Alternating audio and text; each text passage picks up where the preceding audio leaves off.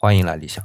从引力波被证实到现在差不多有两个月的时间了，先不说这么高深的引力波啊，先按经典力学来描述一下引力。引力等于两个相互作用的物体的质量乘积除以两个物体距离的平方，再乘以引力常量。从这个公式来看啊，并没有涉及到时间概念，即当相互吸引的两个物体中的一个消失，同时引力也随之瞬间消失，因为两个物体的质量都安排在了分子上。好，先把这个结论放一边啊，再来看引力波，它是空间弯曲的涟漪，引力就是空间弯曲的效应。那这里公式就不列了，关注理想主义公众微信号呢，文案里啊就会把公式给列出来。那话说回来啊，既然是涟漪，就会随着时间拓展开来。好，现在两个结论都放在眼前了。假设吸引力用来描述两个人相互吸引，似乎一方消失的同时，吸引力就随之消失，这种感受和实际不太相符，而像引力波那样层层叠叠，然后慢慢淡化，似乎更符合现实。